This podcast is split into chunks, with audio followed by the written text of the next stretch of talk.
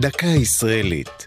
השבוע, אנרגיה, לציון 70 שנה להקמת הוועדה לאנרגיה אטומית.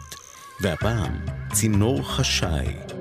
בלילה שבין שלושה לארבעה בדצמבר 2014 דלפו בשמורת עברונה בערבה יותר מחמישה מיליון ליטר נפט מקו צינור אילת אשקלון.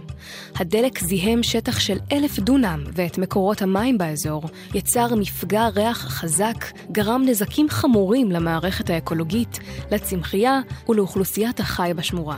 הזיהום ממשיך לסכן את בעלי החיים באזור עד היום. הצינור האחראי לדליפה, המכונה קצ"א, החל לפעול בשנת 1957 במטרה להעביר נפט מאיראן לאירופה. כעת משמש הקו הנמתח מנמל אילת לנמל אשקלון להעברת נפט גולמי, חלקו לבתי זיקוק בארץ וחלקו לאירופה. מקור הנפט באיחוד האמירויות במפרץ הפרסי.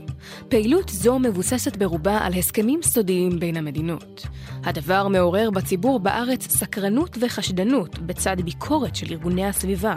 פעילות הקו אמנם מכניסה למדינה עשרות מיליוני שקלים בשנה, אולם היא טומנת בחובה נזק סביבתי אפשרי כתוצאה מדליפות בקו ובמערך הפריקה וההטענה בנמלי אילת ואשקלון. מאז הקמתו התרחשו בקצ"א ובמתקנים הקשורים בו עשרות דליפות נפט. זו הייתה דקה ישראלית על אנרגיה וצינור חשאי.